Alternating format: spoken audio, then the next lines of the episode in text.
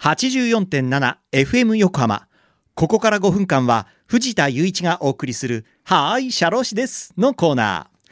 神奈川県社会保険労務士会から社労士さんをお迎えして様々な労務にまつわることや相談に楽しくわかりやすく解説していただきます。10月の社労士さんは横須賀支部桜井啓二さんです。よろしくお願いします。桜井さん。社労士の桜井啓二です。よろしくお願いいお願いしたしま。す。さあ、今日は10月2日ですが、実は昨日から10月7日金曜日までが全国労働衛生週間となっているんですよね。今日はその話題をね伺っていきたいと思います、えーまずこの全国労働衛生週間とはどんなものか教えていただけますか、はい。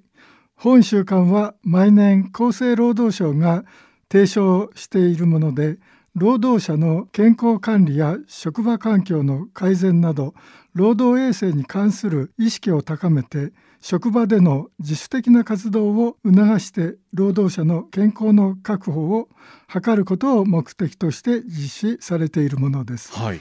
毎年10月1日から7日までの1週間となっており昭和25年の第1回から数えて今年で73回目を迎えますはい。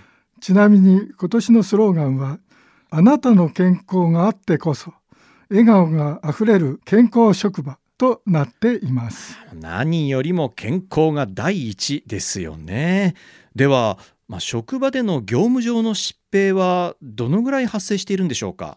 全国における休業4日以上の業務上疾病件数は令和3年の1年間で病原体による疾病などによって2万8071人となっています。はい。そのうち新型コロナウイルス感染症によるものが1万9332人と非常に多く、はい。負傷による疾病は6731人でそのうち災害性腰痛は5847人ではい。災害性腰痛も多くなっています。腰痛もなんですね。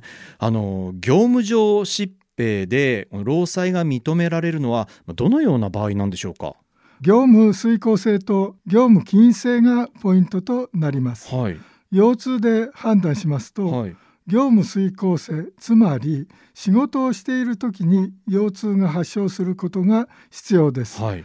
また業務起因性ですが仕事に関係した災害かどうかですはい。例えば慢性的な腰痛を抱えている人が仕事中にぎっくり腰を発症した場合それは日常生活において起因した現象がたまたま仕事中に起きたに過ぎず、はい仕事に関係したとは言えませんあこーれは労災とは認められませんそうなんですね。では、まあ、災害性腰痛とはどのようなものなんでしょうか？腰に受けた外傷によって生じる腰痛のほか外傷はないものの突発的で急激な強い力が原因となって筋肉などつまり筋膜靭帯などが損傷して生じた腰痛のことです。それでは災害性の原因によらない腰痛っていうのはどのようなものになりますか？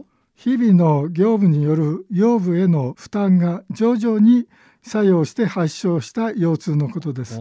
その発症原因により筋肉等の疲労を原因とした腰痛骨の変化を原因とした腰痛に分けて判断されますまあいろいろね様々なこう原因によるんですね。腰痛を例にしてお話ししましたがこの他にも労災の認定を申請するためにはいろいろな要件がありますので詳細は厚生労働省のホームページやお近くの社会保険労務士にご相談していただければと思います。はい、ありがとうございます。ということで、リスナーの皆さんいかがだったでしょうか？はい、社労士です。では、皆さんからのメールもお待ちしています。社労士さんに聞いてみたいことや、このコーナーへの感想もお待ちしています。メッセージをご紹介した方には、はい、社労士です。オリジナルステッカーとオリジナルエコバッグをセットにしてプレゼント。メールアドレスは、sha ROSHI 社労士アットマーク FM 横浜 .jp 社労士アットマーク FM 横浜 .jp まで。またこの番組のポッドキャストもアップされています。FM 横浜のポッドキャストのページや神奈川県社会保険労務士会のホームページから飛べますのでぜひ聞いてみてください。さてそろそろお別れの時間です。ここまでのお相手は藤田雄一と桜井啓二でした。